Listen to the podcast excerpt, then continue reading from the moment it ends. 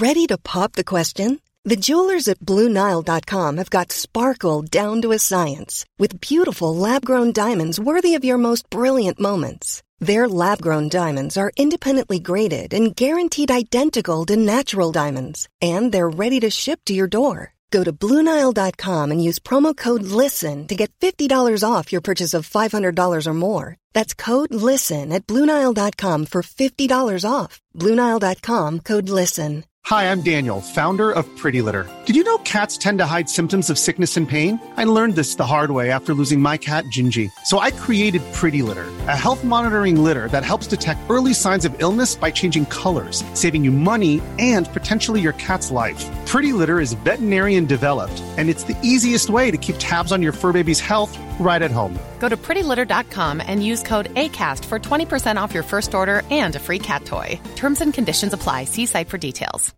Quality sleep is essential. That's why the Sleep Number Smart Bed is designed for your ever evolving sleep needs. Need a bed that's firmer or softer on either side? Helps you sleep at a comfortable temperature? Sleep Number Smart Beds let you individualize your comfort so you sleep better together. JD Power ranks Sleep Number number 1 in customer satisfaction with mattresses purchased in-store. And now save 40% on the Sleep Number limited edition Smart Bed for a limited time. For JD Power 2023 award information, visit jdpower.com/awards. Only at Sleep Number stores or sleepnumber.com. You are listening to Missed Apex Podcast. We live F1.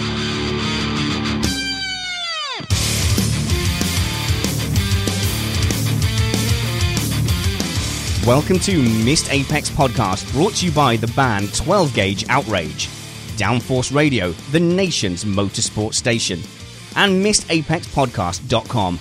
We live F1. Today's episode is called None Shall Pass. I'm your host, Richard Spanners Ready, and I'm joined by Matt Two Trumpets. How's it going, Matt? Going pretty good. So you managed to watch some of the race then, despite your childcare duties. I know. I've been left alone with the children all weekend, but yes, I did. I propped them up in front of the TV to watch a movie whilst I settled down in front of the laptop to watch the Grand Prix. Unfortunately, the movie I put them in front of was Sausage Party, which despite the colourful looking thumbnail is not a children's movie. Okay, that is a story for another day. Matthew Trumpets. Tell you what, it's not good for us when Lewis Hamilton doesn't win. Do you know why? Uh, why?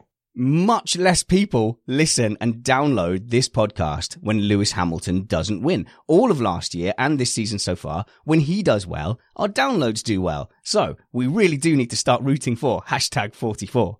Or we could root for, I don't know, Bottas instead. I don't want to. I want Lewis to win. I know. I, I've been working on the appropriate way to characterize the race, but I think I'm going to have to save it for later. We are an independent podcast hosted by MissedApexPodcast.com. We aim to bring you your race review before your Monday morning commute. We might be wrong, but we're first. This show is safe for work. We're keeping it clean here so you can play it with kids in the background or at work. It's nothing like Sausage Party. Okay, joining us today is Downforce Radio guru Jake Sanson. How's it going, Jake? Uh, it's going really well, and I totally sympathise with you. My kids keep seeing that DVD in the supermarket and going, "Dad, can we buy it? Dad, can we buy it?" I'm like, "No, you really can't. I've seen the trailer. You really can't have that movie." You're a better parent than me. You've brought along a young friend from Downforce Radio as well. We have racer John Monroe. How's it going, John? It's going very well, thanks. Spanners is delighted, just delighted to be here. And you're our first Scottish man we've ever had on the panel. Apparently so. Apparently so. And um, despite what you might think, we do we have seen films like Sausage Party up here. They have reached this far up, and uh, I'd also say not to let your children watch that film. Quite a quite a safe bet. Could have done with that advice about seven hours ago. Okay, then let's start off with some big dirty news. Big dirty news.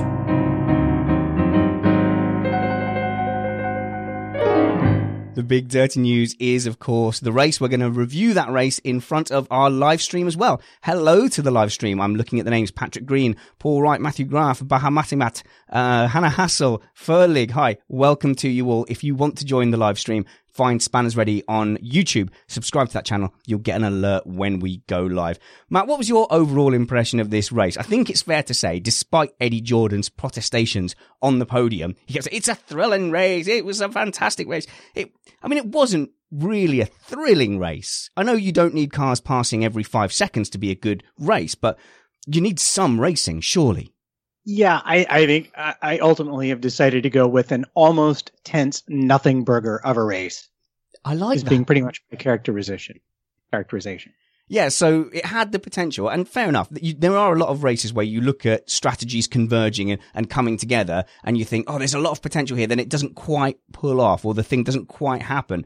But really, to characterize this race like that, that's not entirely fair, is it, Jake? Because I don't think it really had that same buzz apart from maybe the last few laps.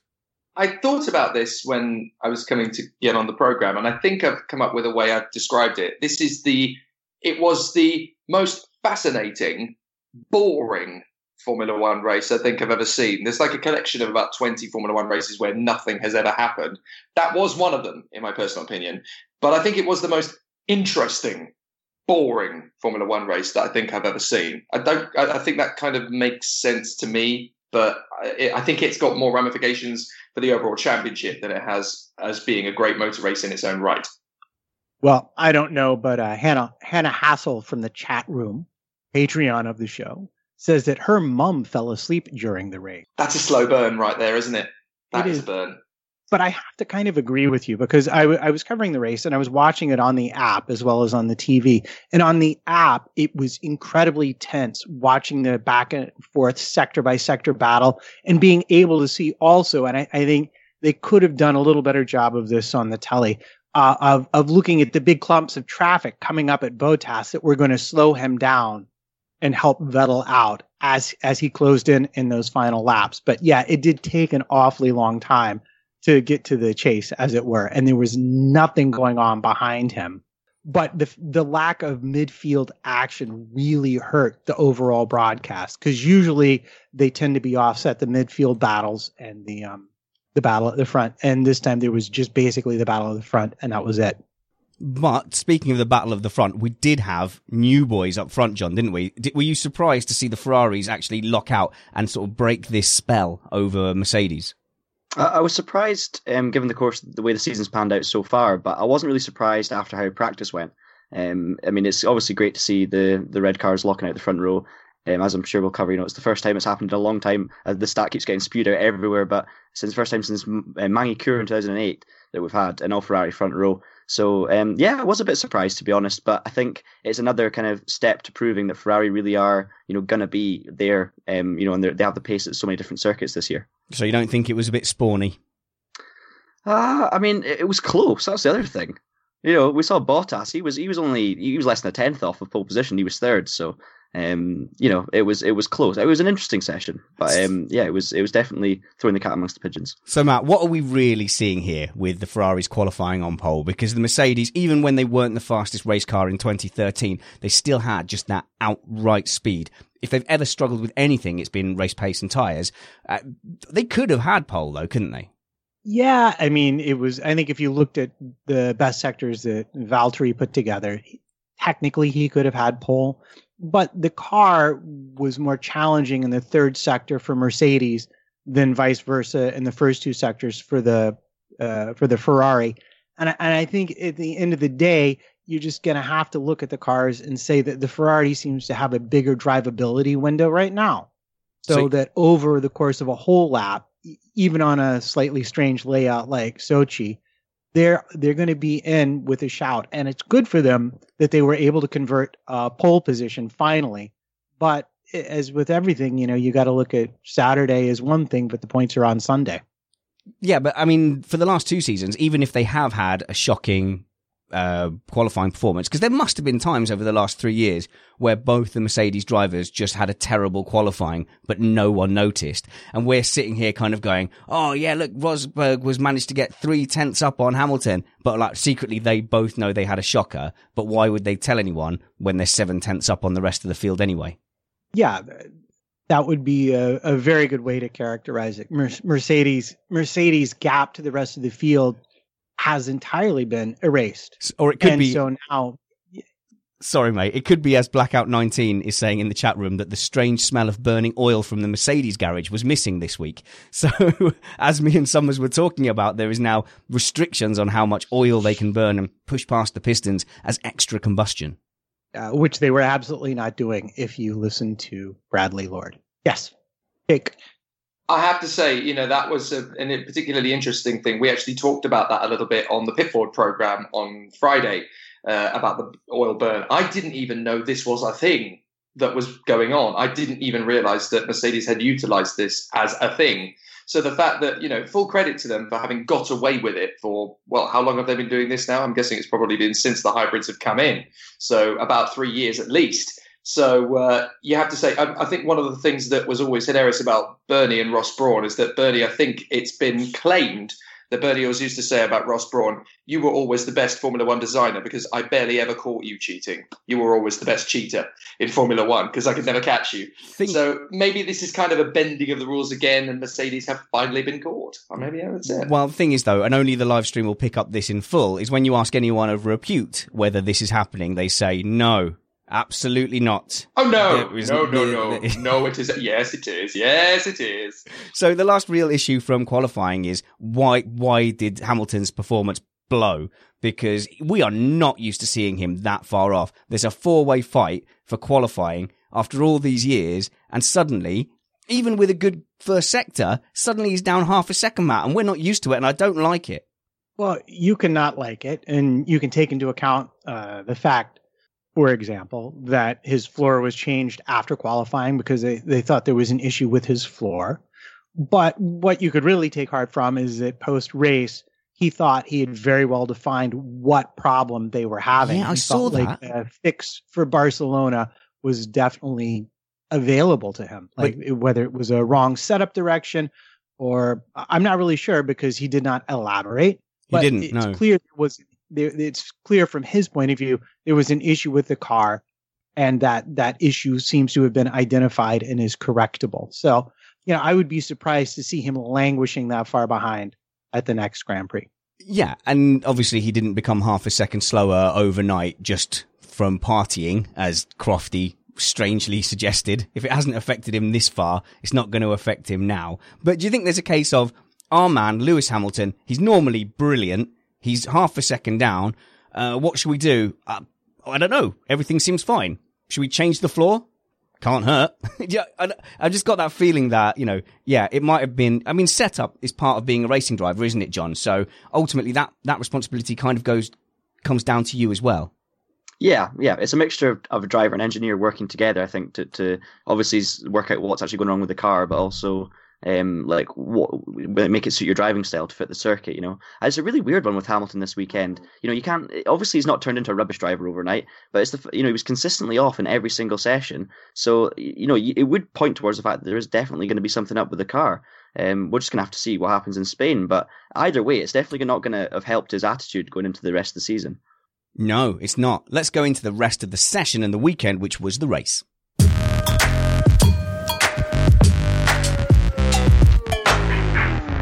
Yeah, that's how the start of the race went for the whole of the Hamfosi. Matt, you know I rely on you now to tell me where the race was won and lost. Let's start with the actual start. Blinder from Bottas. Well, yeah, that was pretty much the race right there. If you, wherever you were pretty much by turn three, that's where you stayed, unless you were Daniel Ricciardo and your brakes caught on fire.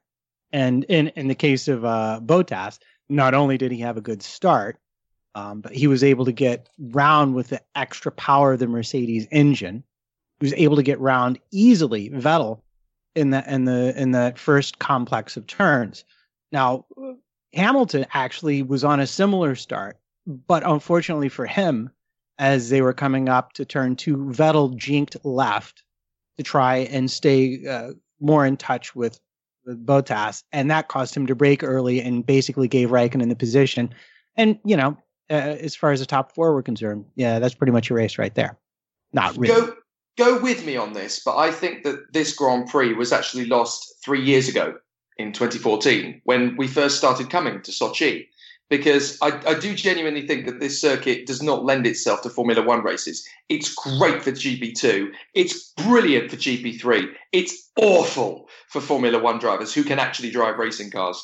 So it, it's it's a difficult one because personally, if this race had taken place at the Moscow Raceway, for example, which is a bit similar to Istanbul Park, it might have been an entertaining motor race. But Sochi, I think it's it's hilarious because we got rid of Valencia because it was boring. So what do we do? Two years later, we get a Grand Prix around Sochi. Oh, it'll be fine. Now it's it's an awful circuit, and you know we've had some people uh, there on the stream. Have, I think uh, on the gas said, "Is Sochi the Lance Stroll of F1 tracks?"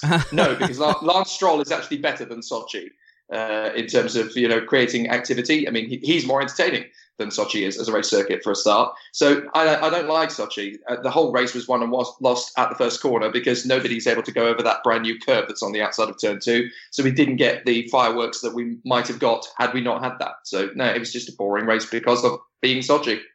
I know we'll get to it, but thanks to those curbs, we also did get the fireworks of Who's to Blame coming up soon. Oh, whose well, fault is this? Is my favourite bit. But yeah, talking about Sochi, let's take it as a given that Sochi is not a good racetrack for Formula One cars. Be interested if anybody would like to argue with that. I'll, I'll listen, but it is. So the is it a necessary evil? Vortex Mortio was suggesting to me that tracks like Moscow, sorry, Sochi, pay for tracks like Barcelona and Hungary. So is it a necessary evil to keep Spa or Monza? We have to have Abu Dhabi and Sochi. No. no, we don't. No, we don't. No. No, no, not at all. And I think Liberty's on the case. But did did my ears deceive me, or did you just invite me to argue with you there, Spanners? Argue with me. Tell me that Russia is a great racetrack. No, I won't tell you it's a great racetrack because it's terrible. But it did do one thing today that I, I think is worth pointing out is if you can cast your mind ahead a little bit to the end of the race on lap 39 uh, Bottas well out in front five six seconds out in front locked up. I think it was turn 13 and from that moment on he just about lost the race. If it wasn't for some fortuitously placed traffic on the last couple of laps Vettel would have been all over his gearbox and it, it would have been a, a, a real fight to the finish and I just want to say, think about that. All those laps, one tiny mistake, and he just about lost the race. And then consider that every driver out there is driving to that standard in order to maintain their place in the field for all of the laps. And this really did point that out to me, and I felt like it was worth bringing to everybody's attention. No, good. So yeah. we're kind of making the differentiation between is it a good race racetrack or is it a good track that gives you spectator Yeah, do you know what? It's it's a very good point you make there, Spanners, because I do think Sochi is a great exhibition circuit. And uh, Scott Woodward was actually making a point of this, Rapid Scorpion on YouTube, saying it's a great driver circuit. And he was saying he actually enjoyed the spectacle of watching the cars at speed. You really get the sense of that at Sochi, but in terms of cars overtaking each other and having a great battle, you're not going to get that. So it's great for the science of the cars, but it's not great for the sport of the cars. Rapid Scorpion in the chat room says, I say we need an F1 race in the top 20 countries with the biggest F1 fan bases. Build it and they will come. Well, that's certainly one policy. But when you've got like UAE, um, Middle Eastern families throwing like infinite cash at it, that is always going to kind of skew it a little bit, isn't it, Jake? There are some circuits that you can get away with that. Uh, UAE, I would agree, it's important to have that on the calendar. Bahrain, I would consider probably not so much. Uh, China, I think, is an important market to be in. Malaysia, yes. not so much, which is why we're not going there. There are a couple of them that you could say, you know, are important. Singapore is becoming a little bit like Monaco in terms of the fact that it's a great event to have on the calendar, but in terms of its actual value to the Formula One sport, worthless. I don't really see this. Yeah, I don't really see the circuit as particularly special for Formula One. It doesn't really give it any credence. But I do agree with uh, Scott to a certain degree. You know, we need to be investing in the markets where there is actually motor racing fanaticism. So South Africa, you know, there's a huge collection of motorsport junkies. We should be having a South African Grand Prix, not just because there's great motor racing that goes on there and a great audience there, but that takes it into a world championship where we're on all six continents. There's quite a few other uh, markets where there should be one. I mean, let's go for the American market. We used to have in the 80s two or three Grand Prix in America. What's wrong with doing that again? If there are motor racing fans that are interested in that kind of thing, make a race happen there two or three times a year. We had three Grand Prix in America uh, in the 80s uh, each year sometimes, and it was very successful. You know, you've got to bring motor racing where motor racing should be. Before we go to Matt, James Funnel says, What? I'm assuming that's your accent. Bahrain is a great circuit. I admit it has no fans, but it produces great racing. Abu Dhabi is the awful one. I somewhat agree with that. It's only been good since they turned it into a night race. I don't know what it is, but I've only ever enjoyed the Bahrain Grand Prix when it's been run at night. In the daytime, it was a snore fest, but now it's a night race. I actually really like it. So maybe that's take all the boring races and make them night races, and they'll instantly be good. Maybe. Right. So you're mentioning all these places. I'm just going to go right now. South America, South America, Yes. Argentina. Uh, Yeah. we're already kind of we're already in Brazil, but Argentina as well. Use Mexico. You could have a whole progression, which is actually uh, I don't know if anyone saw the Sky interviews, but this is one of the things that Liberty was talking about in terms of helping to make better sense out of the Formula One calendar. Is having sort of a sit down series in each of the major areas of the world. I'm personally very excited that this might happen. And, and that was a great interview we had with the new management talking about, you know, having regional blocks of Formula One. Uh, but Matthew Graff in the chat room, and I'll try and do the inflection was uh, F1 at Road A. Shut up. Let me fantasize. Uh, that's where he would like to see Formula One. But you can tell by the way this conversation is going that I'm not massively eager to be getting on with the rest of the race review. Normally I'm throttling Matt and saying, move on, move down the notes, damn it. But, um, I tell you what, Massa, bit of a sick burn when somebody said to him, did you know that Vettel blamed you for not getting out of the way quickly enough? And Massa's response was, Vettel complaining on the radio? Are you sure? I hate him slightly less now. What's even funnier is Vettel went off on a whole rant about Germans complaining in the actual press conference when uh, one of the Italians asked Ferrari some sort of self defeating type of question. it, it, it was delightful. But yeah, he sort of uh, fulfilled his own uh, fortune there. Okay, so let's go on to where the race was won and lost. Okay, in the end, there was no changes of position. I think the hope for Hamilton pretty much disappeared very early on when we saw they had overheating issues. Right. And and you say there was no change of position, but I will pedantically correct you and say that there were some due to penalties and of course Ricciardo's brakes turning into a uh, rotating barbecue. That doesn't count. I'm sorry. That, that that doesn't really count as pure race position changes. That's just you know farcical more than anything else. I- If there isn't even any position changes due to pit stops, surely that doesn't count. Uh, Well, let's not forget though. I mean, there was obviously the incredible battle between the two Saubers, where Ericsson passed Wehrlein in the pit stops and then drove away. I mean, there was that change. There was also obviously Massa having the slow puncture. So I don't know what you're on about. It was incredible. It No, I still want Ericsson to get in the seat. I'm sorry. I still want him to get in the seat. And it's not like they're not close to it at Sochi. the statistic is this is the fourth time in F1 history that there have been no on-track passes after lap one, and that's been confirmed. Hence the show title, and none shall pass. That's quite an incredible stat.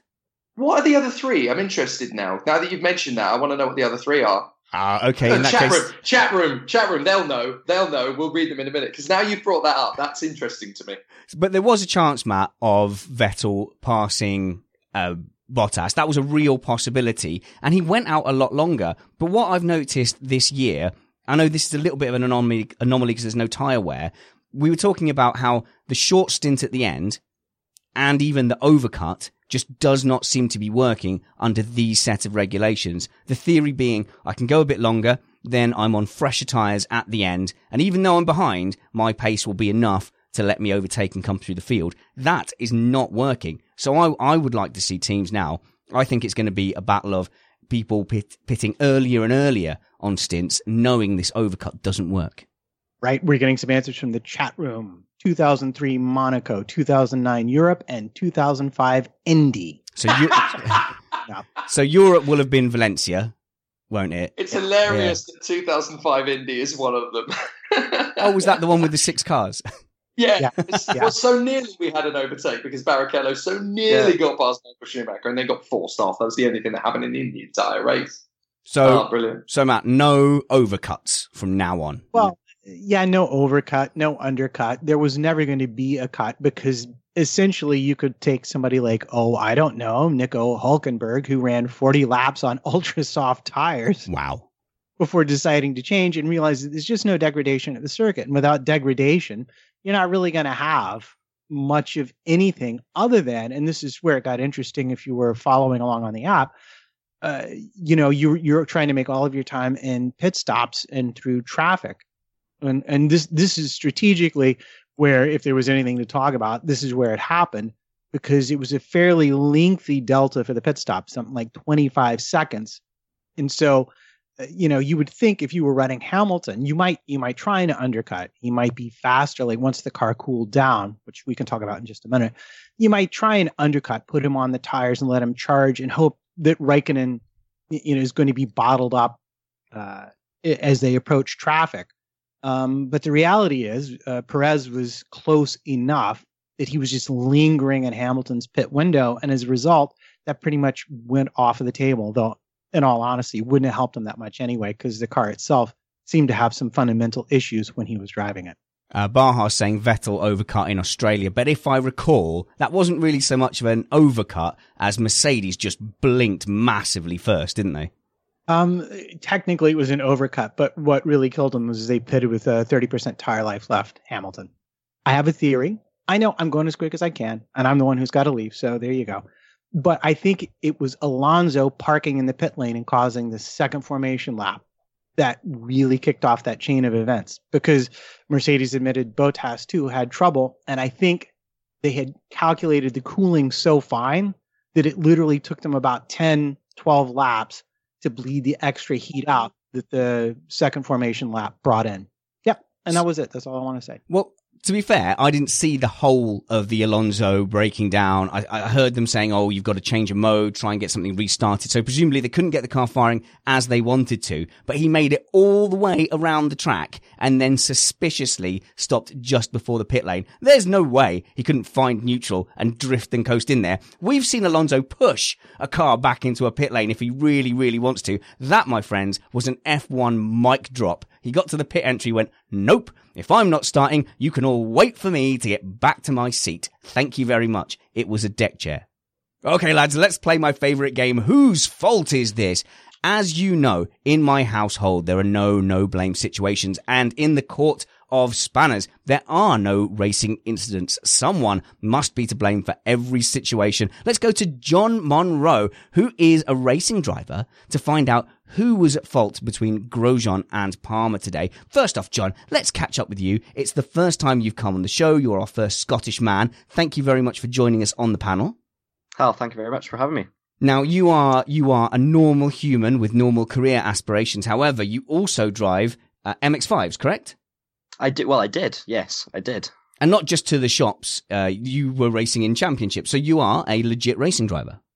Uh, it's, it, yeah, some could class it as that. Um, no, I, would had a lot of fun racing MX5s all across the country the last few years, and uh, yeah, it's it's just a fantastic hobby to be involved with. You forgot to say legit champion spanners. Oh, hello. The reigning champion in the Bach Max 5 Mazda MX5s. You forgot to say champion. You're not one of these horribly humble people, are you, John? Because that really doesn't wash on Missed Apex. I just it's just good to be involved. It's just good to be involved. Okay, John. So um so where are you racing now then? Have, have you given up completely? Um, well, we don't have. Unfortunately, we haven't managed to get um, sponsors together to do another season of Masters this year.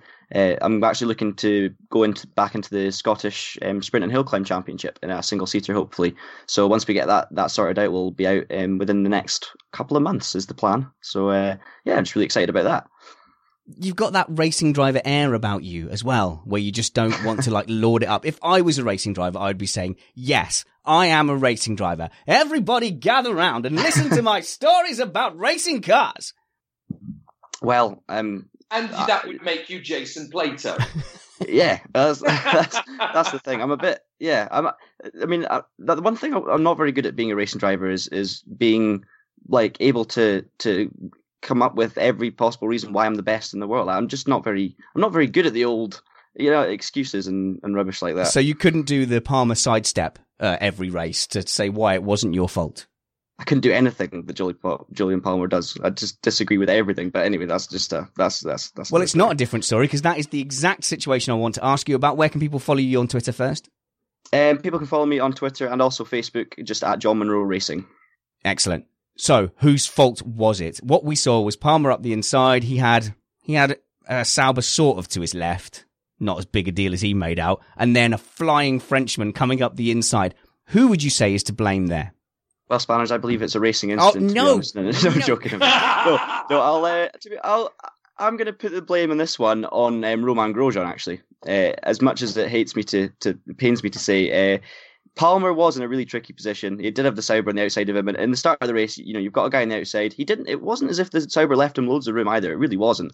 Uh, and Julian's thinking, right, well, this is my corner. I'm taking it as I should. There's a Sauber on my left, so I've got that there. And then Grosjean, okay, you can understand why he's gone diving up the inside in the first lap, trying to make up positions. Clearly, Sochi's not ideal for overtaking, but in that kind of position in the middle of the pack, you've got to kind of anticipate these things happening. And I think that Grosjean's just taken too big a risk, and it's obviously not paid off for him because there's been no space at the end. Right. Well, I will stagger the wor- world by absolutely agreeing with you. It was totally 100% Grosjean's fault in this instant. And anyone who watched the onboard from Palmer cannot disagree with me at all. There was no way he was close enough to be expected to give any room at that particular apex. And Grosjean should very well have been aware of the Sauber outside of Palmer. And I think that's where it all went sideways, to be honest. It's a shame because, uh, yeah, he was just taking his normal racing line, I think, and Grosjean actually had all four wheels on the inside, and he sort of rejoined the track to come and punt Palmer. So I'm not sure what Grosjean's grounds for thinking that he should have been left room when he wasn't on the track, Jake. Yeah, I'm kind of going down the Grosjean to blame route for that exact reason. I mean, it's when the only incident really of note that's got people going, ooh, uh, of a motor race is between Romain Grosjean and Jolyon Palmer. You kind of want to blame both of them, really. Palmer for not even being in the right part of the grid uh, as where he wants to be. I mean, if he was better, he'd probably be further up the road near where Nico Hulkenberg is.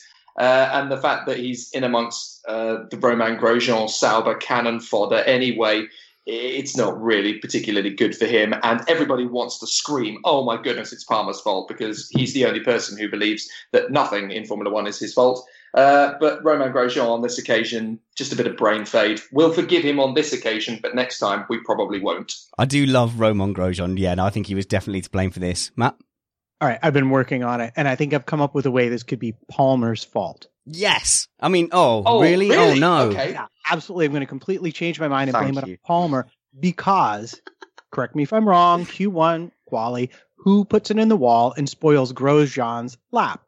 Ah! That's a curveball right there. John was back there with him, so that makes it totally Palmer's fault. I've So changed. it was revenge. What is what you're saying? It's revenge, right? Come here. My, uh, it doesn't matter. He wouldn't have been there if he'd gotten out of Q1. That's all I'm saying. Okay, no, I like it. That's a good argument right there.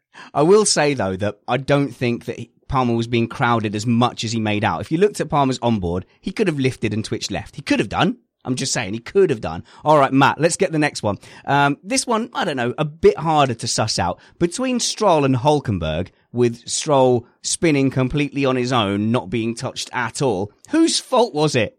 Um, I'm going to have to go with Hulkenberg because, to be honest, the situation reminded me of when I went skiing with my daughter. Right. And I skied up next to her to see how she was doing, and she promptly fell down because I got too close to her. And I think that's clearly what happened. Uh, You have to say Hulkenberg is to blame for getting that close to Stroll at all, really. You should just avoid that under all circumstances. Yeah, that's not fair. But uh, we have to say, uh, big nod of the head and uh, credit where credit's due when we give people uh, a bit of uh, stick. I nearly said something rude then. When we give them a bit of stick, Bottas survived the safety car on this occasion, so that is worth a round of applause in itself. Uh, somebody else better start it then, because uh, I'm, I'm just bored by the whole Bottas thing. So someone needs to start. I start. haven't even that. got onto it yet, Jake. I know. Not even but- begun. Isn't Bottas brilliant? Guys, if you want to support Missed Apex podcast, there are many ways in which you could do that. We really appreciate you telling your friends on social media about us by retweeting us or um, going to missedapexpodcast.com and sharing show links. That's always very, very handy. Or just telling the people at the water cooler in the office that you know this F1 podcast that you enjoy called Missed Apex. you know what I love, Spanners? Cake. I love how carefully you read the notes that we put up for you. I'm sitting here looking at whose fault is this, and I look right above it, and do you know what I see? Do you know what I see? Regarding overtaking, Zero overtakes for the first time since Valencia, USGP, and Monaco. We made the chat room do all that work for nothing because the answer was already in the notes. Or, Sorry, chat. or did we generate chat comments, which, uh, you know, it's all about marketing. Latent. It's all about marketing, Latent. Matt. no, that's not true. I missed it. Matt is correct in the first place. I completely missed it. But anyway, continuing how you can support Missed Apex podcast. Tell your friends at the water cooler or if you would like to support us financially, you can go to patreon.com search for Missed Apex Podcast and uh, do a tip jar donation. A couple of dollars a month helps keep the wheels on this wagon, and you have our undying gratitude. Many, many people have done that so far. We could always do with more. This show is literally brought to you by our patrons. Yeah, and, and along those lines, can I just encourage just a few more people because like yesterday I woke up and there was only 1377 Slack notifications for me. Uh, okay, okay. So, so we put on a Slack group for our patrons, and that thing has blown up. I honestly, I said to people, look, if this is rubbish, just tell me, and I'll just bin it. Yeah, it's kind of like being in the live chat room only 24 hours a day because we're on many continents. It is like that. Talking about anything. Yeah. It never stops. If we get some more Asians, it will literally never stop. well, that's not racist. No, because that's the part of the time zones they're in. I'm not just uh, Oh, okay. or Australians even Australians that would do. Okay, I'm gonna have to note down. Check if I was racist. 38 minutes in. Okay, let's carry on More then. shout outs to Danny Rick, I think it's required. Okay, yeah, we should become a Danny Rick Fossey podcast. All right, let's talk about Hamilton's woes. It is significant that Lewis Hamilton, yes, he finished fourth. Why are we talking about Lewis Hamilton more than we've talked about Bottas so far? Um, and we will get back to Bottas. But when the three times world champion is that far off, there, there's usually a reason. So you alluded to him having these cooling issues. Now, Bottas wasn't affected because he had clean air, but you think he was all gummed up because of that start from Alonso. Yeah, I think um, I, I remembered on Thursday one of the uh, one of the technical Twitter people I followed tweeted that Mercedes had brought a new side pod and had banked off some of the cooling because Sochi is a is a is a cooler track, and uh, if they were running that, then that might well have been the issue. Although uh, Fortis in the chat room says that he, uh, Hamilton had a cylinder cutting in in and out that that he thought caused it, but that wouldn't have caused the problem for Bottas. So. I, I'm still down to they were just too on the edge with their cooling. I, I do find the cooling argument a bit of a difficult one, though, to be honest, Trumpets, because even if it was affecting him in the first stint, I think it was. We look at the second stint, and I mean, I don't think a 15 second gap to Raikkonen is going to have any kind of impact on the cooling. And, uh, you know, uh, obviously, I think he has clearly had major issues, but he's just like, I'm just not sure that's that's all it was. Well, in terms of his pace, I agree with you. I don't think the overheating affected his pace that much. But in, in terms of what I was saying, was the heating issues cleared about lap 15. Uh, his engineer radioed him that the car was coming back to them at that point. And I think what happened was because they sat and then they rolled around again, I think there was an excess of heat in the system and there was so little cooling to spare. It literally took him about that many laps to get to bleed the excess heat off. There's just a thought though. Uh, we know that Mercedes run this close to the edge. The other times we've seen them struggle in this area is in Singapore, where we have seen them on, on the edge, and we've had their mechanics talking about how much drag it adds to have cooling, and so they they calculate where they are. So, Jake, if they if the conditions aren't quite as cool as they predicted, they're in trouble. Or, as Matt says, they get the unexpected uh, extra parade lap and more time on the grid.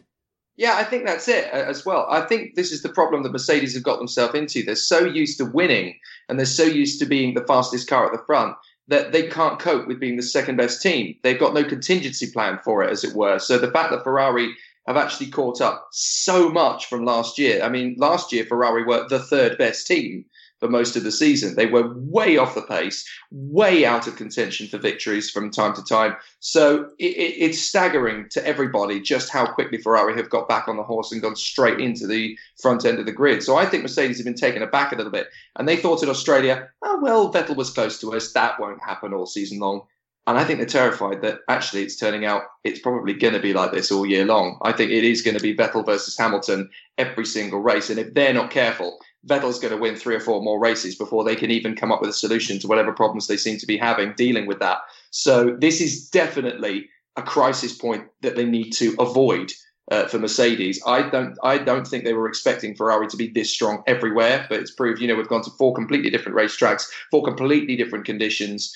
I think Ferrari genuinely are fighters for this championship, both in the constructors and in the drivers now. So these guys have got to find a contingency plan, or Ferrari will run away with it.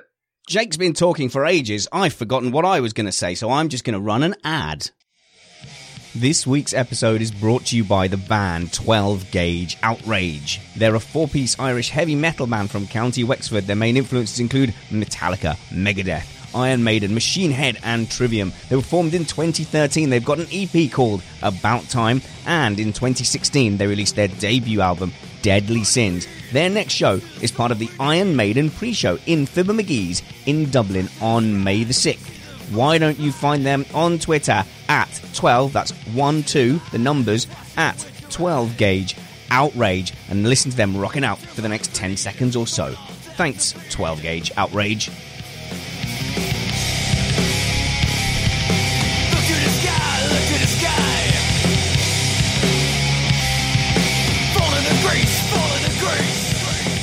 Thank you indeed, 12 gauge outrage. Tell you who won't be outraged, that's the friends and loved ones of Valtteri Bottas, who has picked up his first F1 Grand Prix win after 80 or so GPs. I remember Valtteri Bottas on the second step uh, somewhere a few seasons ago when Williams were doing quite well, and they asked him how he was feeling about finishing second, and he just pointed so cutely, and cute is the right word for Valtteri Bottas. He pointed cutely and sweetly to the top set. He just said, one more, just one more step. And now he's got it, Jake. And I just, I could not be happier for him. Yeah, it's great to see him get his last Formula One victory. Oh, sorry, his first uh, Formula One victory. I'm sorry. I mean, I, I, love the fact that he's got the top step. I still haven't quite seen enough from Valtteri yet to be convinced he's the real deal. This is Sochi, which is the current Valencia of Formula One. He got a good start into the first corner and led the race. Way, big way. I mean, he's been able to control a race where there's no overtaking. Brilliant. Uh, so basically, Vettel didn't get the opportunity to overtake him, where he probably should have done two or three times over the course of the race. Mm-hmm. As Matt's already mentioned, being caught up in traffic at the wrong moment cost him the victory. Uh, so I don't know if I've seen enough yet to be convinced that Bottas will win a second one. I still believe he is the illegitimate love child of the spirit of Nick Heidfeld and Heikki Kovalainen. And I don't think he'll win again yet. Uh, he needs to enjoy this while he can. I'm not sure he's got what it takes to win a second one yet. I'd like to be proven wrong, though. You might not be convinced he's going to win a second one, but you are surely convinced now that he did indeed win his first one. Oh well, yeah. We saw I mean, Jarno and... Trulli won a Grand Prix once too, and that was all very exciting and wonderful. Pastor Maldonado won a Grand Prix, and that was all very exciting. and wonderful. Yeah, see what I mean? Yeah, I'm just going to completely disagree with you there, Jake, because he will win another. Because as good as Lewis is, something will eventually go wrong, and he'll be there to pick up the pieces. This is why he was hired, and what he proved today, beyond a shadow of a doubt. Well, with almost a shadow of a doubt, that mistake on lap 39 uh, aside, is that. Hey, I'm Ryan Reynolds. Recently, I asked Mint Mobile's legal team if big wireless companies are allowed to raise prices due to inflation. They said yes. And then when I asked if raising prices technically violates those onerous two year contracts, they said, What the f are you talking about, you insane Hollywood ass? So to recap, we're cutting the price of Mint Unlimited from $30 a month to just $15 a month. Give it a try at mintmobile.com slash switch. $45 up front for three months plus taxes and fees. Promoting for new customers for limited time. Unlimited more than 40 gigabytes per month. Slows. Full terms at mintmobile.com. Burrow's furniture is built for the way you live. From ensuring easy assembly and disassembly to honoring highly requested new colors for their award-winning seating, they always have their customers in mind. Their modular seating is made out of durable materials to last and grow with you. And with Burrow, you always get fast, free shipping. Get up to 60% off during Burrow's Memorial Day sale at burrow.com slash ACAST. That's burrow.com slash ACAST. burrow.com slash ACAST. Here's a cool fact. A crocodile can't stick out its tongue. Another cool fact, you can get short-term health insurance for a month or just under a year in some states. United Healthcare short term insurance plans are designed for people who are between jobs, coming off their parents' plan, or turning a side hustle into a full time gig. Underwritten by Golden Rule Insurance Company, they offer flexible, budget friendly coverage with access to a nationwide network of doctors and hospitals. Get more cool facts about United Healthcare short term plans at uh1.com. Put him in front in a fast car, he'll get the job done. And this is why they wanted him in the seat to pick up the pieces when Lewis wasn't there. And it's going to be, it's to be mostly vice versa. Yes, Spanners just from the chat room, really, James Funnel says, unless he wins next year's Russian GP, because to be fair, he does look good around that particular track. Baha says you're being harsh. Bottas did a great job today. James Holly says, he may not be the most interesting dude on the grid, but he's so damn likable a Finnish Danny Rick, if you will. He is likable and he's sweet and he's calm. I mean, he's not particularly a thrilling guy. You get the impression that he's going to go home and celebrate his win. He's going to rush upstairs, pick up his wife, throw her on the bed, and then vacuum the spot where she was standing. But still, you have to feel happy for him, Jake. Why are you taking that away?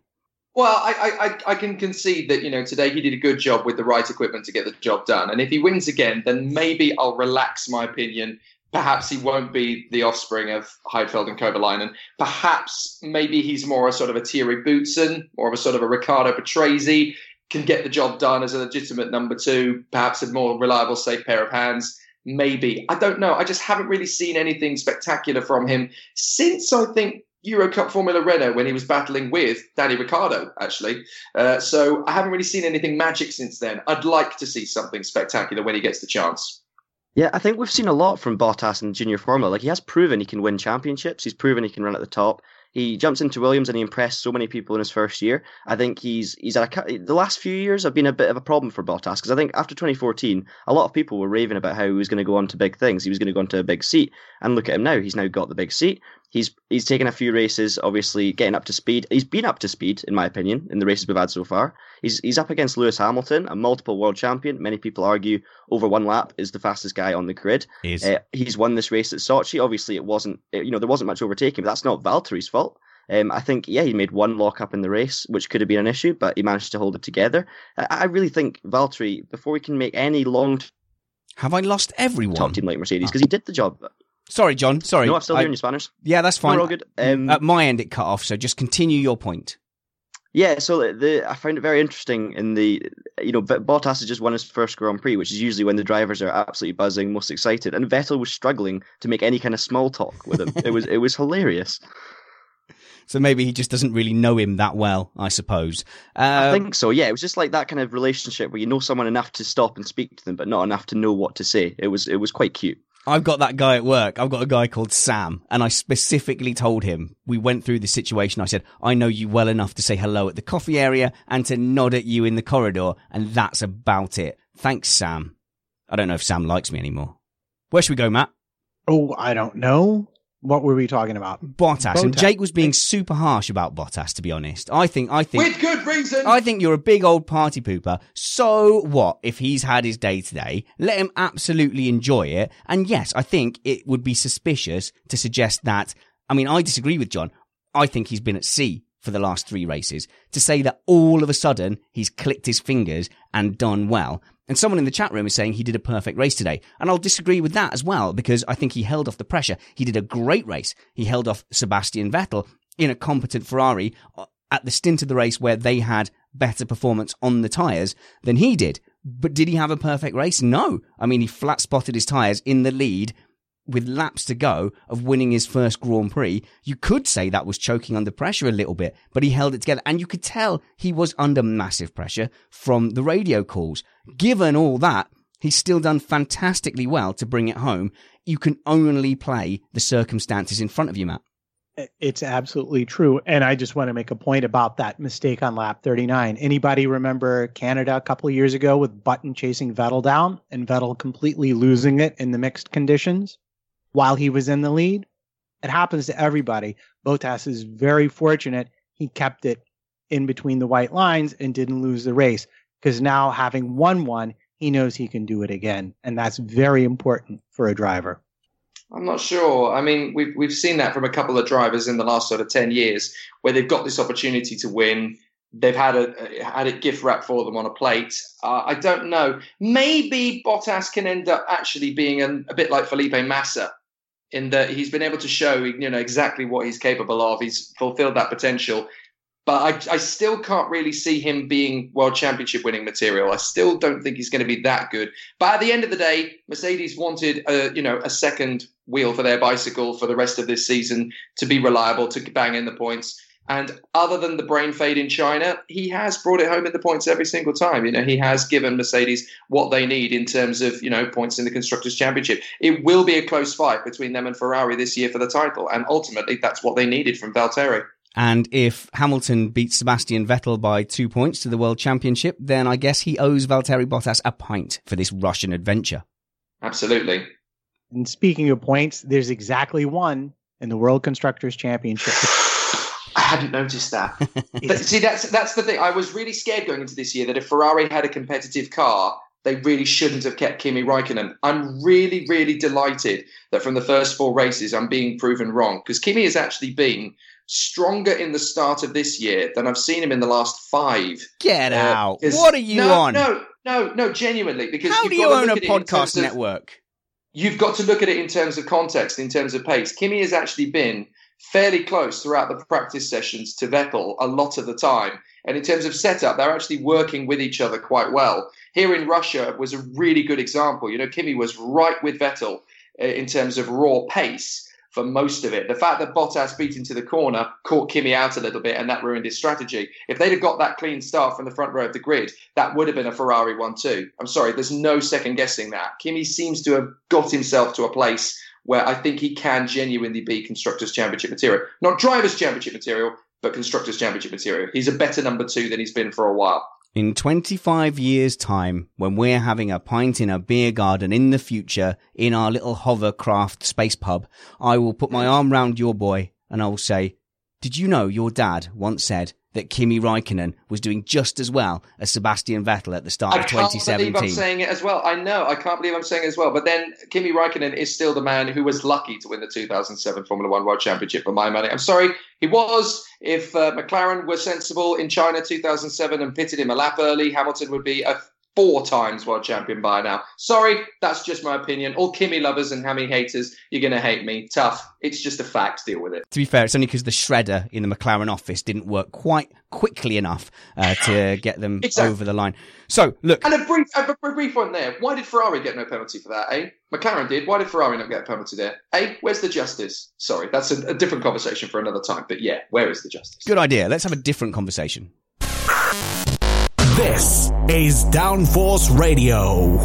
Well, it's not, but Missed Apex is on Downforce Radio, something we're very, very grateful to Jake Sanson for, to letting Missed Apex and our stablemates come and play uh, motorsport podcasting on your network. We do some Formula E, we do some lean angle motorcycling. What's going on in the world of Downforce Radio, Jake? Well, we've just come back from uh, Milton Keynes uh, Daytona Motorsport, where we had the 24 hours. Uh, that is going up online, some of the highlights from the race. So, for those who are interested in uh, getting into motor racing and actually going and doing it, uh, events like the Daytona 24 hours at Milton Keynes actually give people who are not racing drivers a chance to be racing drivers and go up against professional racing drivers who don't have the budget to be, you know, world class racing drivers. Uh, so, it's a great event. we've been doing a few of those bits and pieces recently. next week, we're going to Cadwell Park. Uh, to go and look at some of the stuff going on in the BRCC. Uh, we'll be live in two weeks' time at another karting championship over at Glan-y-Gors Park in Wales. And three weeks after that, we'll be doing some filming from the Pau Grand Prix Formula 3, which is where some of the Formula wow. One stars of the future are going to be. So quite a lot of stuff going on, which is good. See, I I'm only really involved in the podcasting side of Downforce Radio. Sometimes it's easy to forget that you cover a lot of events live. One of which I've done actually, which was Castle Combe on their finals day, which is a lot of fun. But yeah, Downforce Radio is there with a mic in hand, doing real commentary, real production at trackside. Yeah, we are. We're trying to uh, extend into forms of motor racing that has never really had that kind of coverage before. Uh, so we're trying to expand a little bit for 2018, 2019. We've got a long game plan coming in. This year, we're going to focus more on the podcast side of things, live streaming and uh, magazine shows. Our Pitboard show every Friday is doing a really good roaring trade at the moment. All the stuff that we don't have time for on Missed Apex, we usually find time to fit into Pitboard, including things like putting, you know, weird and wonderful things into the uh, mystical and imaginary uh, Motorsport Museum of Mystery, which is really doing a roaring trade. We put all sorts of cool things into there. I urge you, go onto the website, downforceradio.com forward slash shows forward slash pitboard. Listen back to a couple of episodes. There's been some really cool things that we talk about. And uh, this kind of stuff that wouldn't be appropriate on Missed Apex is usually what kind of happens uh, on Pitboard anyway. So it's definitely worth giving a check out. Apart from the NSFW content, uh, Jake, what I've found with Pitboard is it is uh, a motorsport nerd show. And I mean that in the nicest Oh, totally. possible sense.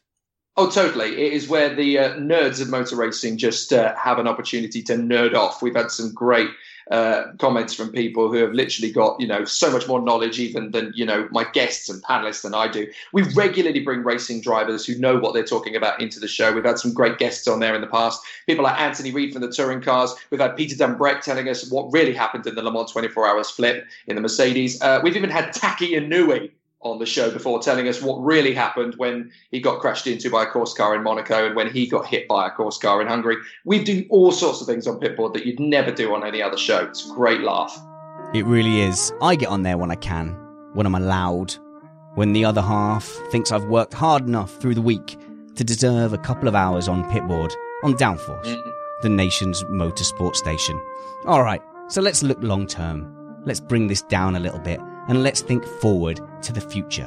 Who has the better car for the season now? Mercedes, Ferrari, or lest we forget our friends at Red Bull, who's in the best shape to bring it home this year. And by the way, that's Matt in the background, bringing some sexy tunes in to Missed Apex podcast, as requested in the chat room, Matt. He's lost for words. I'm just listening, man. Who's got the best race car? Because I'm I'm convinced, and I've been arguing with people left, right, and centre, Matt. I've been convinced Mercedes are the faster car out the block. They've had all the pace, they've had all the potential, but the team and the drivers are not necessarily bringing it home. In my opinion, Ferrari are outdriving that car and doing great at the moment. Nope, and I feel bad because the chat room has wanted to get in on some Kimi chat, but we'll have to save it for later. I'm going to tell you right now, Ferrari's got the best car. Period. End of story. Not necessarily the fastest car. Let's be very clear with our language here, but it does have the best car. And if you're going to ask me why, well, there's the oil thing. And lest we forget, there's also the suspension thing, which, oh no, it didn't bother us at all, said Mercedes, convincing absolutely no one as we watch this season unfold. And in fact, I think Red Bull is very instructive in this case because today Verstappen said for the first time the car was more drivable, more predictable. But do you remember what they were saying at the last couple of races? It was very unpredictable and that they had a very narrow setup window. And I think this is what Mercedes is trying to sort out right now.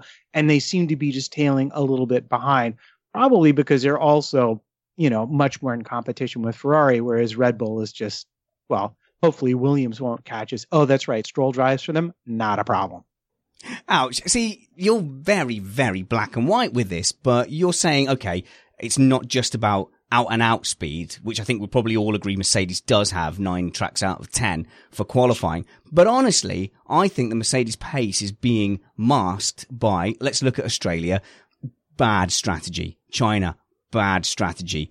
Uh, sorry, Bahrain, bad strategy. Uh, and here it was masked a little bit in qualifying by the fact that both drivers seem to drop the ball a little bit. Jake, do, do you have any sympathy for my view that Mercedes is still the faster race car, but Ferrari has brought the better team package overall, including strategy, and at the moment, including drivers?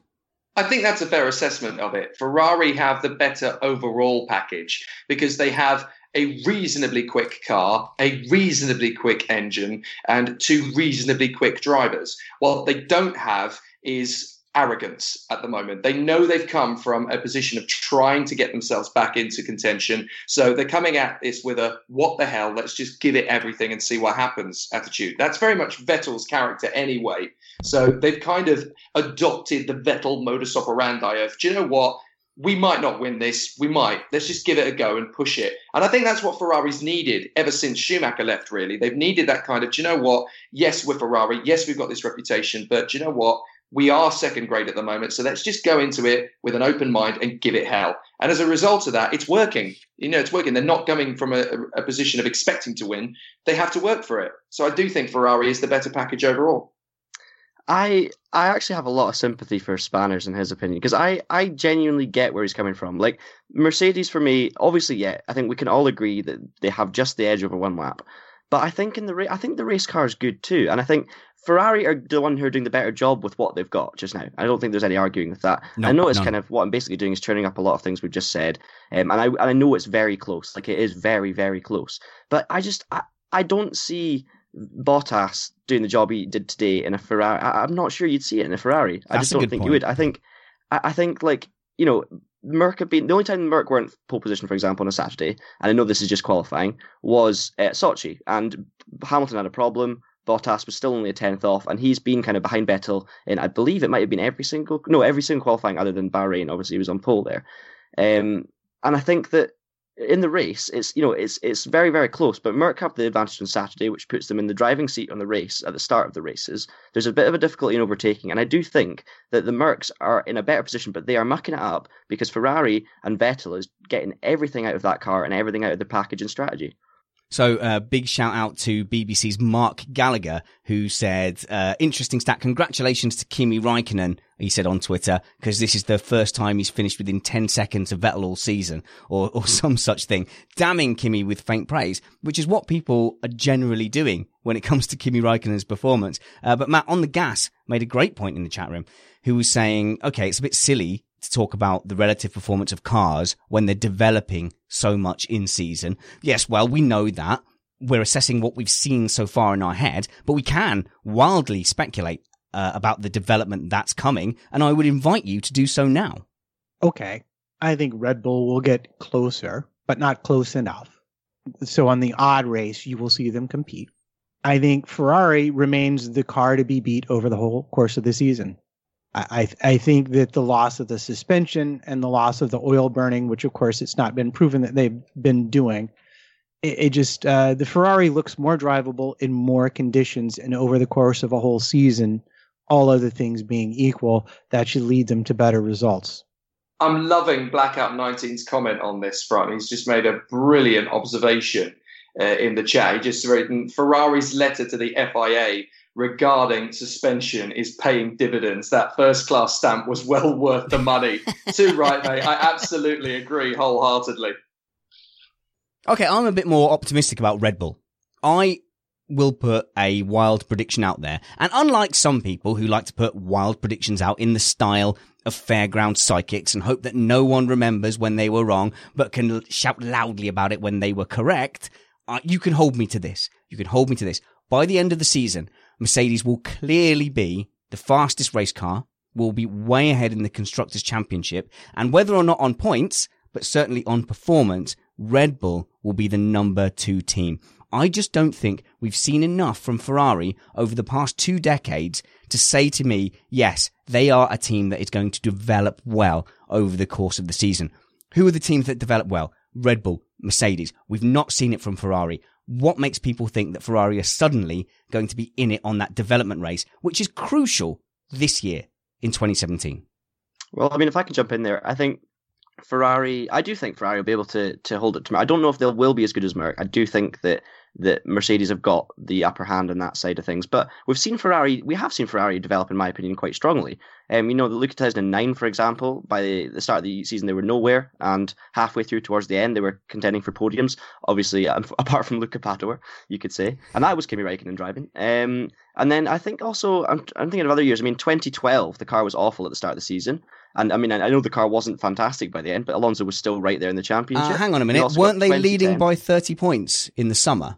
Well, yes, but they had an awful car at the start of the season, absolutely awful, and Alonso was dragging everything out of that car. And I just don't. I, I think they actually got more competitive um, throughout, but Vettel managed to get it all together. Um, and I'd also argue that during the 2015 season, they maintained uh, their gap to Mercedes. I think they won one race early on the season, Malaysia, and everyone was thinking, "Oh, they're as quick," and then they dropped off. But I don't think they were ever as quick. I just think they got it right in Malaysia. They were able to then be right up there in Singapore, right there in Hungary. Uh, I, I, you know, I don't think I don't think they're better than Mercedes in any way at developing or anything like that. But I do, I don't see Red Bull especially not Red Bull, being able to close that big a gap um, in such a short space of time. I do think they'll be closer, but I'm not seeing that happening. All right, John. Let's see how making articulate points that make a fool of me bode for your future involvement in Missed Apex. We didn't bring you on here for intelligent points. I thought you were a fawning idiot. I thought you were just going to uh, agree with everything I said, John. I, I, I, I try and balance it. I try and balance it. I thought you brought me on here because of my nationality, to be honest. He's way too nice to take offence at these things, isn't he? This is the problem. way too polite and humble. You cannot rile him. Let's get on to any other business. Some other things happened in the race. Not as many as normal. Let's briefly talk about Palmer's career. John, what do you think is the future for Palmer? Do you think he'll survive the season? I think he'll survive till the end of the season, and I don't think he'll. I don't think we'll see him in Formula One uh, after the season. I think he is a decent driver, but there are many, many decent drivers that don't make it through. He had a great season GP2 after many, many years of not so great seasons. He's come into Formula One. He's been he's shown flashes of pace, but when I say flashes, this is in terms of pace, not being better than a teammate, but being almost as quick as or just as quick as a teammate. And I think he's made a lot of mistakes. The thing I hate the most about his what we've seen from him so far, and I use the word hate, is his attitude towards the media and things like that. I don't think I don't think his attitude towards the team is very healthy. I don't like the way he Yep. speaks in interviews. I don't like the way he blames everything on other people. I just don't. I, I- for me, it doesn't work. It's not working, and um, obviously, it's a shame because it means that instance like today, everyone straight away jumps on the whole "let's blame Palmer" wagon. But I genuinely think he's made enough mistakes, and he's got that kind of attitude that justifies this kind of um, animosity towards him. I'd say that uh, you can sum up Jolyon Palmer's career in one word. Uh, it starts with an O, uh, it finishes in an R, and it rhymes with Dover. Uh, I, I think it's uh, it's basically he's he's digging his own grave every time he comes to a racetrack because he's dropping the ball and he's whinging and whining and not in the Nigel Mansell sense of the word either. So it, it- it's he's just completely unlikable as a Formula One driver and not the greatest role model for Great Britain. I, I thought that when Paul di Resta was racing, he was complaining a lot. Yes. But Jolyon Palmer is taking it to a completely different extreme. I mean, he's making Paul di Resta look like a saint. So, Which he uh, was. which he was absolutely. But uh, Nationalism is strong in this one. Come on now. It's Come on now. Salt tires. I Come mean, I mean, I take you can bash me, but you can't bash Paul. No, you can't bash Paul. But yeah, I, I want to believe in the Jolyon Palmer bandwagon, but it's got three wheels and it's being dragged around by a broken limbed horse. It's just not going anywhere. So you're saying if he had a PR consultant, he'd be doing better? Is that what I'm getting? I mean, let's face No, it. I, I don't think if he had a PR consultant, he'd do any better. I think he'd whinge and whine to the PR consultant personally. Uh, well, as long as he didn't whinge and whine to the cameras and on the radio. I mean, Grosjean seems to get away with. Plenty of drivers whinge and whine. And let's face it, I'll be honest, I thought he was done like a dinner last year. And miraculously, late season, here he comes, buries Magnussen, and sticks around. Yeah, and So- what what what we're I missing, think it is, Jake? actually. Oh, sorry, go. on. Sorry. You know what I think it is with Palmer? I think it's to do with the end of last season where he was really showing form, and then it took them ages to sign him up for this year. So I think he kind of lost his nerve. He lost his bottle. So he feels like he's fighting for his career, and it's going to his head a little bit. It's like, come on, if I'm going to prove I'm a good driver, you need to get on your uh, high horse and give me a car that proves it. I expect that from you. You're my team. You need to give me the equipment to get this job done. I've done what I came here to do because you proved I showed you I was good enough. You gave me another chance. Now you need to give me the equipment to develop. That's not how Formula One works. You, you have to play both. You have to play on the track. You have to play off the track. It's just such a disappointment watching him have this tantrum in the public eye. Wow, that point went on for far too long. Did I say that out loud? Yes, I did. Sorry. Anyway, the, the thing is though, you're almost right. But what we're forgetting is that there is a customer client relationship going on between Camp Palmer and Renault. He is paying for that seat. He paid for last season's seat. So he feels somewhat entitled when things aren't going wrong. Uh, sorry, when things are going wrong to complain like we would to someone we were getting a service out of. And certainly had I paid 80, 18 million, 8 million for a race seat, I would expect that to work every time. The problem comes when it's his fault.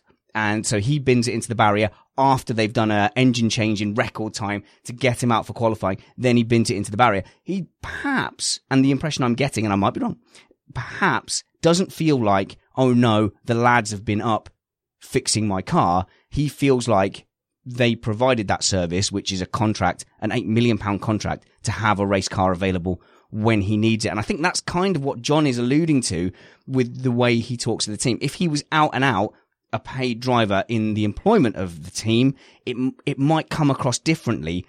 So I think that is a lot of where that comes from. So maybe what Matt is saying is very relevant because there's a mismatch between what Jolyon Palmer expects and what we expect to hear from a member of a team. But he's seeing it as I am paying to be here. I jolly well better get Mm. the service I want.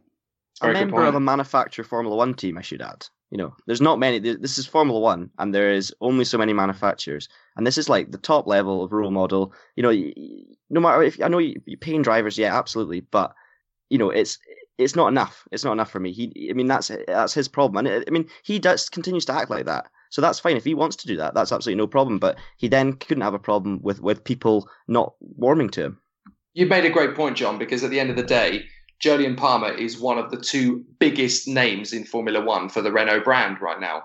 He needs to start acting like an ambassador for the Renault brand, and he isn't. Uh, Matt, any other business? Um, well, we're going to talk about the podium in a minute, correct? Yes. We already talked about Massa. Hey, you know what? You know who finished his very first race only a month or so after he started his first race? Stroll. Yes, because big to the youngster, he finally made it across the line and almost in the points too. Which is more than Fernando Alonso's done this season. Ouch. Wait a minute, is that true? Alonso's not finished yet. No, he hasn't. Well, he's No, been. he hasn't. He was classified in the last race, but he didn't. He didn't actually finish Didn't the even race. start this wow. one, so that kind of counteracts the classification. like- Fernando Alonso is having the Jody Scheckter 1980 season in front of our very eyes. This is hilarious, and so much comedy is coming from it. Yeah, I think um, also Carlos Sainz managed to finish in the points, which good for him and well ahead of his uh, torpedo-y comrade. Uh, special mention, by the way, goes to. Do you know what? I will save that for thing of the weekend. Uh, let's talk about the Force Indias briefly. Sixth and seventh. They look real. Yeah. They do look real, and again, you want to you want to tell everybody, John? Go ahead. Well, uh, well, no, I'll let you because you've obviously got something lined up there. Uh, no, I was just going to say, and for the first time ever, Ocon finishes someplace other than tenth place. I, I was actually, I mean, that, that does leave me on. I was going to talk about Ocon because, you know, Perez, for me, uh, will probably attended this. I, I've always said over the last few years, he is, for me, the most underrated driver in Formula One. And yes, I know he struggled in 2013 in the McLaren, and everyone can say that, but I genuinely always thought Perez has been a top driver. He's not a top, top, top driver, but he is a very good driver. And I think this year he's having he's, he's just getting better and better as well through time. He's getting podiums in a car that shouldn't be there. He's taking advantage when the opportunity arises. And this year he's been phenomenal. He's had a ninth, I think two sevenths and a sixth. And then Ocon as well. He's come in as a almost rookie. Uh, he's he's proven what he can do in the past. He's got a great attitude, um, very likable guy, and he's doing the job on track. He's had three tenth positions after a season of nine second places in a row in GP3, so he proves his consistency there. He's learning a new team, learning a new car. He's now finished seventh in Russia, backing up Perez beautifully. I mean, what a lineup Force India have, and what a season they're having. Yeah, Force India have a car that should not be fourth in the Constructors' Championship. I think they have admitted that this car is not good enough to be fourth in the Constructors' Championship. But yet, this independent little minnow based across the road from Silverstone are still being able to find all of the tools to get the job done, to bring the cars home. They are so humble, they are so conservative, and they are so calculated. They're just bringing these cars home in the points every single time. That's the team you want to drive for if you're a rookie, Force India, because you learn how to handle being a Formula One driver. They are amazing. I'm so glad, so glad I picked Force India for Fantasy GP because they're paying me back in spades. I love it. Awesome. Let's move on to the podium.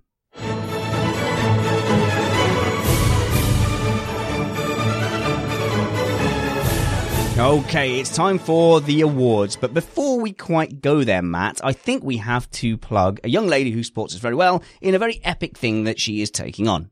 Yes, indeed. And that would be Miss Hannah Hassall from the chat room herself and Patreon of the show has embarked upon a charity 10K race for life. 10K is far.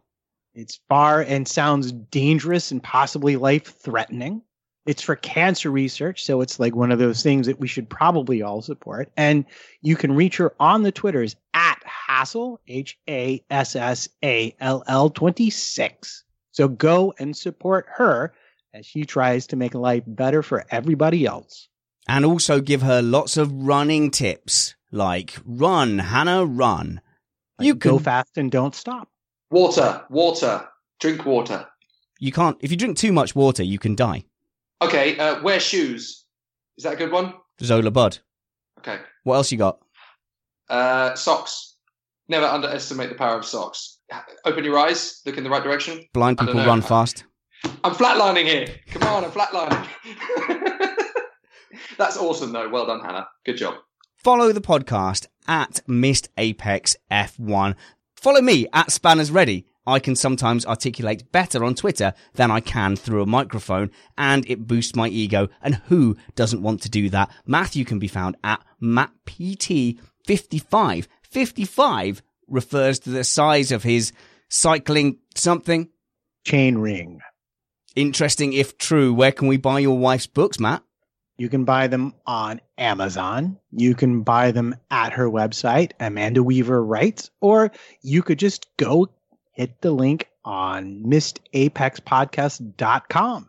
Yes, I definitely didn't remove that and forget to tell you. Make sure you follow us on YouTube by following at Spanners Ready. Subscribe to that and you will get notifications when we go live. Go to Facebook and join our group by searching Missed Apex Podcast. And in there, we discuss the news throughout the week. That's where I like to hang out sometimes during race reviews. Our race review threads are a lot of fun on there. Okay, panel, let's find out who was your thing of the weekend. Let's go to Jake Sanson first. Uh, Fernando Alonso, just because it's hilarious every single time and it just keeps getting funnier. Uh, I genuinely feel, and this is a controversial comment, but he'll go to the Indianapolis 500. He'll love it. Jenson Button will replace him for Monaco, and he'll pick up the phone at the end of the weekend and go, Jenson, have my seat. I ain't coming back. I, I can see it happening. I genuinely can see it happening. So, yeah, Alonso, DNSing for the first time since Indianapolis 2005. That is my thing of the race. John Monroe, do you have a thing of the weekend? My my thing of the weekend is a thing that wasn't really a thing, uh, and I need to give it to him because he didn't win Driver of the Day, and it's Max Verstappen for managing to be Max Verstappen, yet still not get a single second of airtime during the entire race for driving such an innocuous drive to fifth position with his teammate gone, with no one near his pace. Max Verstappen managed to avoid an entire TV broadcast, and he didn't win Driver of the Day, so I'm going to give him moment of the whatever you want to call it. He didn't? And don't forget that he used tape and a paper clip to keep his water pump from leaking in order to get his car to start. That's incredible. Now we're with you, Matt. What is your thing of the weekend? Curses, I've drawn the attention upon myself. You know, it's funny. I've got a whole sheet here, and there's nothing written next to thing.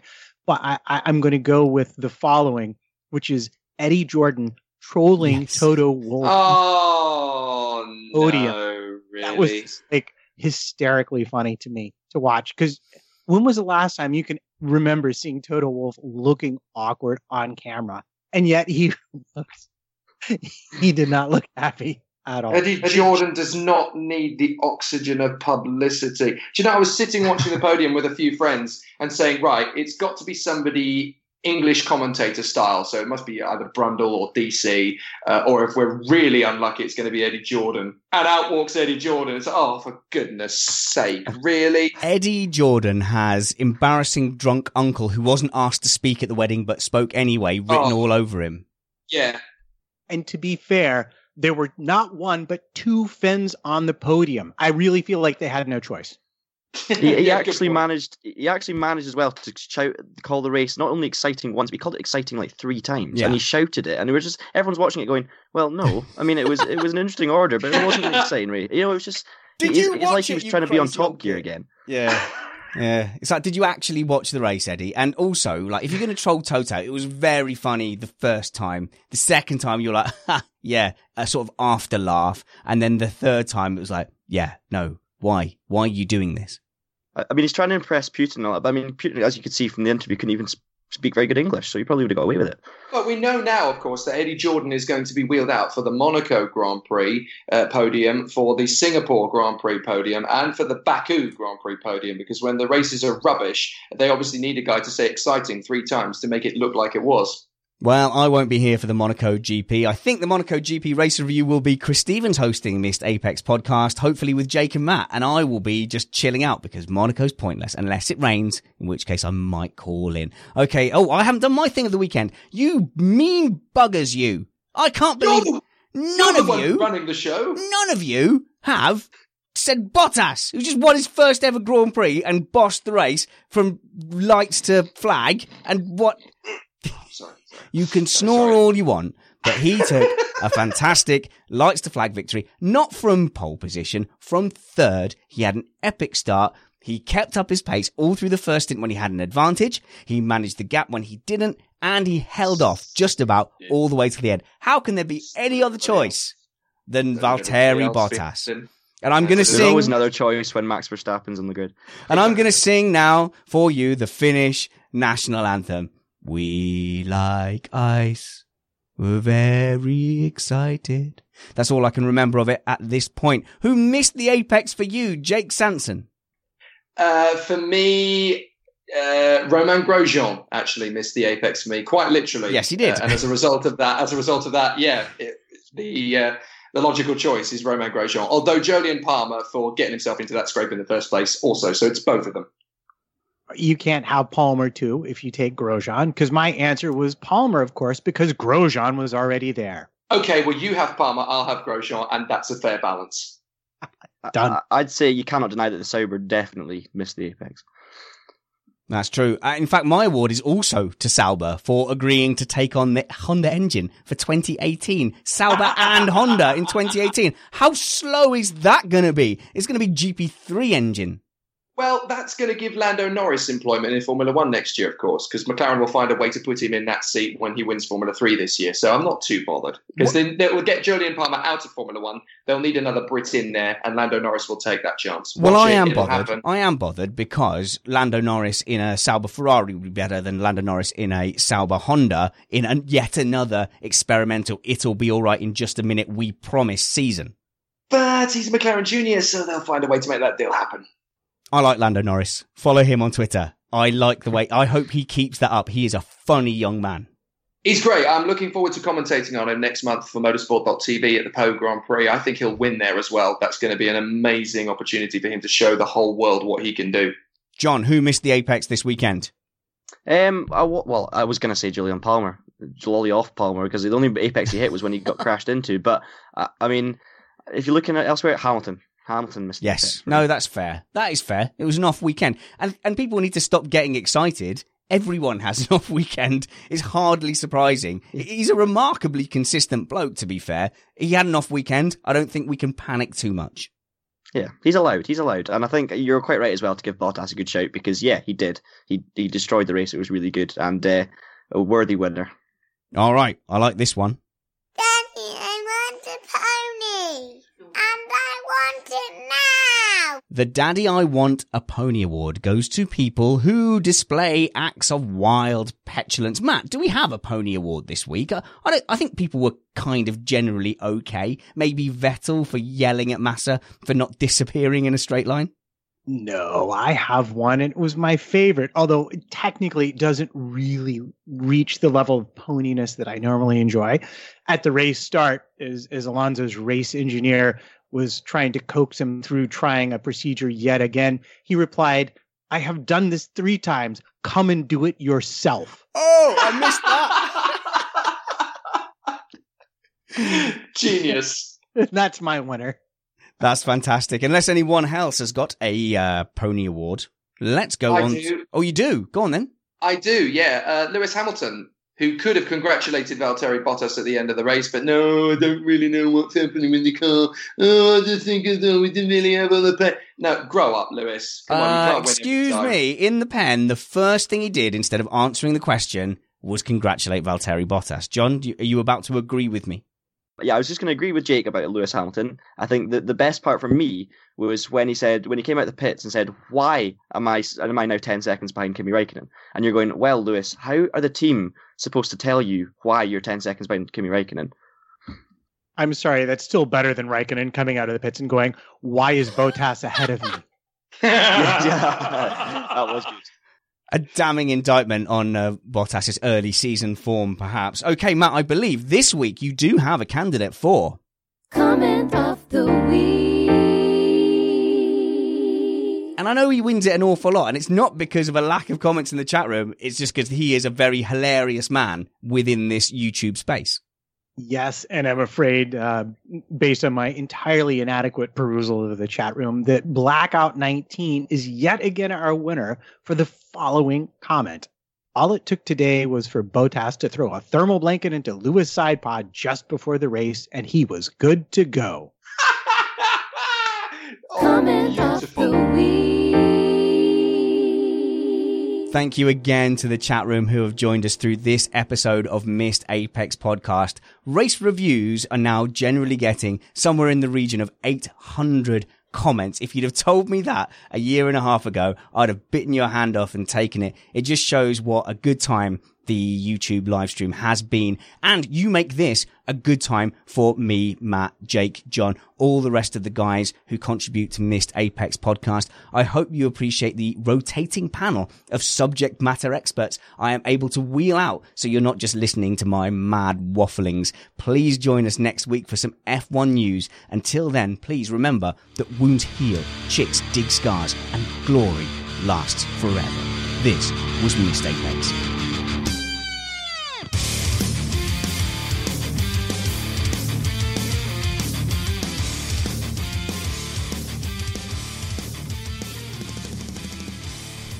Just a quick word from me, Spanners Ready, because Matt forgot to plug that he is at the bitter end this Friday in New York City for those of you who listen from that bit of America.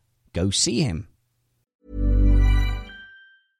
Selling a little or a lot?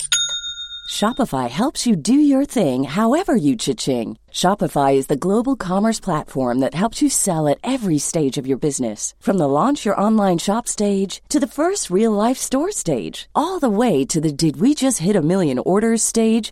Shopify is there to help you grow. Shopify helps you turn browsers into buyers with the internet's best converting checkout. 36% better on average compared to other leading commerce platforms because businesses that grow grow with Shopify. Get a $1 per month trial period at Shopify.com slash work. shopify.com/work. Imagine the softest sheets you've ever felt. Now imagine them getting even softer over time. That's what you'll feel with Boll and Branch's organic cotton sheets. In a recent customer survey, 96% replied that Boll and Branch sheets get softer with every wash. Start getting your best night's sleep in these sheets that get softer and softer for years to come. Try their sheets with a 30-night guarantee. Plus, get 15% off your first order at bollandbranch.com. Code BUTTERY. Exclusions apply. See site for details. Even when we're on a budget, we still deserve nice things. Quince is a place to scoop up stunning high-end goods for 50 to 80% less than similar brands. They have buttery soft cashmere sweaters starting at $50, luxurious Italian leather bags, and so much more. Plus, Quince only works with factories that use safe, ethical, and responsible manufacturing. Get the high-end goods you'll love without the high price tag with Quince. Go to quince.com slash style for free shipping and 365-day returns. Cool fact a crocodile can't stick out its tongue. Also, you can get health insurance for a month or just under a year in some states. United Healthcare short term insurance plans, underwritten by Golden Rule Insurance Company, offer flexible, budget friendly coverage for you. Learn more at uhone.com.